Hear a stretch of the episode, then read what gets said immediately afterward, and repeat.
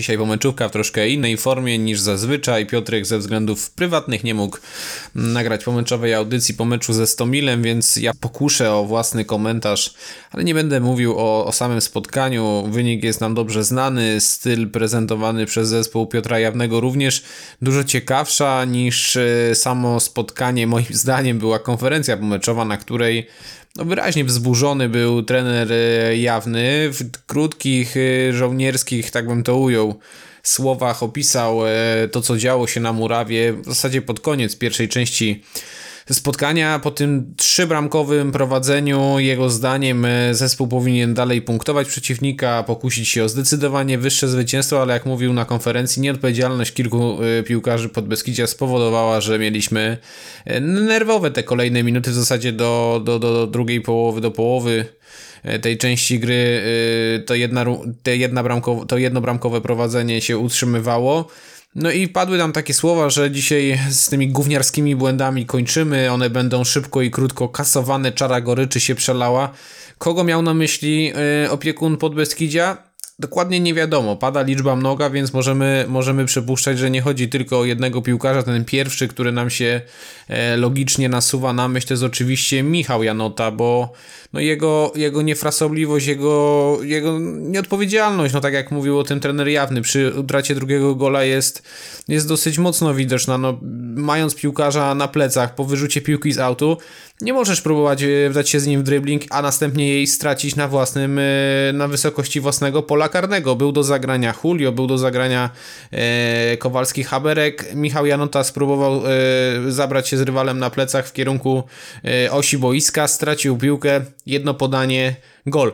E, robi się nerwowa sytuacja i, i, i zupełnie niepotrzebnie oddajemy inicjatywę przeciwnikowi. Jeśli chodzi o pierwszą bramkę, no go Koroman to jest piłkarz, który gdzieś swoim e, niedokładnym podaniem stracił e, piłkę, po której ta strata stanowiła zalążek do tego kontrataku. No, to, co działo się później, e, moim zdaniem też tam niedokładnie, nie, nieodpowiednio ustawiona linia obrony. Maciek Kowalski-Haberek gdzieś próbował e, następnie wracać w pozycję Julio Rodrigueza, pokazywać, żeby szerzej ustawił się Wypych. Później Marcin Polaczek, który nie do końca chyba e, słusznie próbował skrócić kąt. Zostawmy to. Wszystko to zaczęło się od niedokładnego podania Goku. Ta dwójka piłkarzy już w przerwie została w szatni, nie wyszła na drugą połowę i najprawdopodobniej to właśnie oni są tymi piłkarzami, którzy zachowali się nieodpowiedzialnie zdaniem trenera. Korzystając z tej, z tej okazji, że że nagrywamy sobie tutaj, nagrywam taką luźniejszą trochę formę podcastu, pojawiało się pytanie na, na klubowym Discordzie o, o Kostę, co się z nim dzieje. No więc okazuje się, że sympatyczny obrońca złapał ponownie uraz łydki, narzekał na niego już kilka dni temu, nie trenuje, ma, ma wrócić znowu do zajęć w najbliższych dniach. Ta przerwa nie jest jakaś, nie jest jakaś długa, ten, tego urazu nabawił się w pierwszych dniach października. No zobaczymy, czy, czy w kolejnym okresie rekonwalescencji on wróci do pełnej dyspozycji i jeszcze w tej rundzie dostanie jakieś minuty.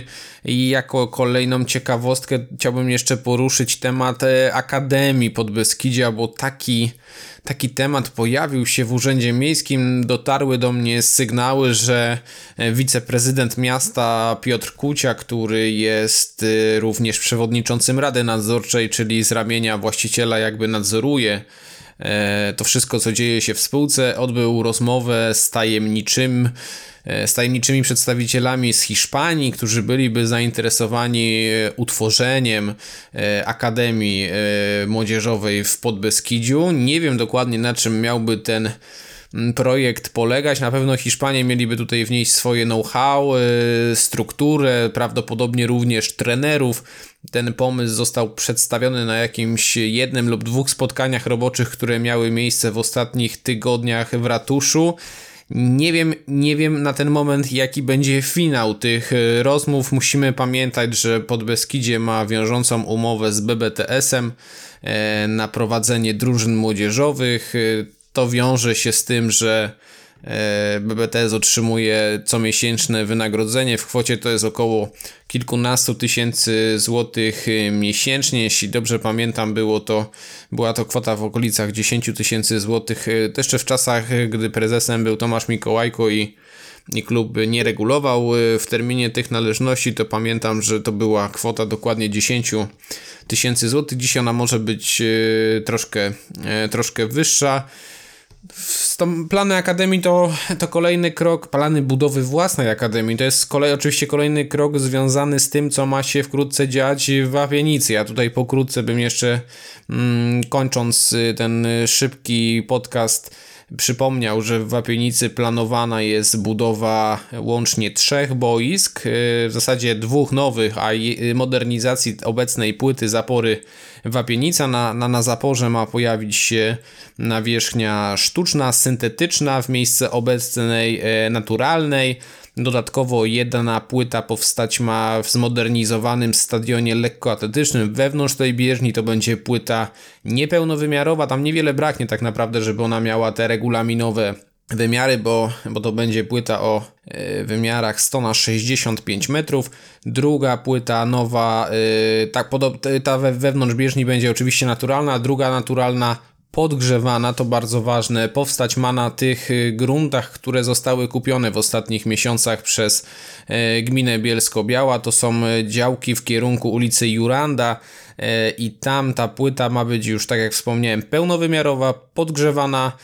Mają tam się na niej również pojawić, na jej obrzeżach, czy w zasadzie poza polem gry, elementy rozgrzewkowe dla zawodników lekkoatletycznych, ale ani jedna, ani druga jakby ta y, kwestia ma się nie... Jest możliwe współgranie boiska piłkarskiego z tą częścią rozgrywkową lekkoatletyczną. Tak przekonują w mieście, tak mówią w B B OSiR. Do tych dwóch nowych płyt plus modernizacji boiska zapory zbudowany ma zostać Orlik. Orlik będzie na północ od płyty y, tej zmodernizowanej zapory. To, to mówiąc y, tak już y, konkretnie, za tą bieżnią rozgryw, y, rozgrzewkową, która obecnie okala z dwóch stron boisko zapory, i tam jeszcze pomiędzy Orlikiem a płytą zapory zmieści się takie mini boisko dla żaków. To będzie boisko o wymiarach około długości dwudziestu metrów, także będzie możliwe tam trenowanie rzutów karnych czy, czy rzutów wolnych, plus y,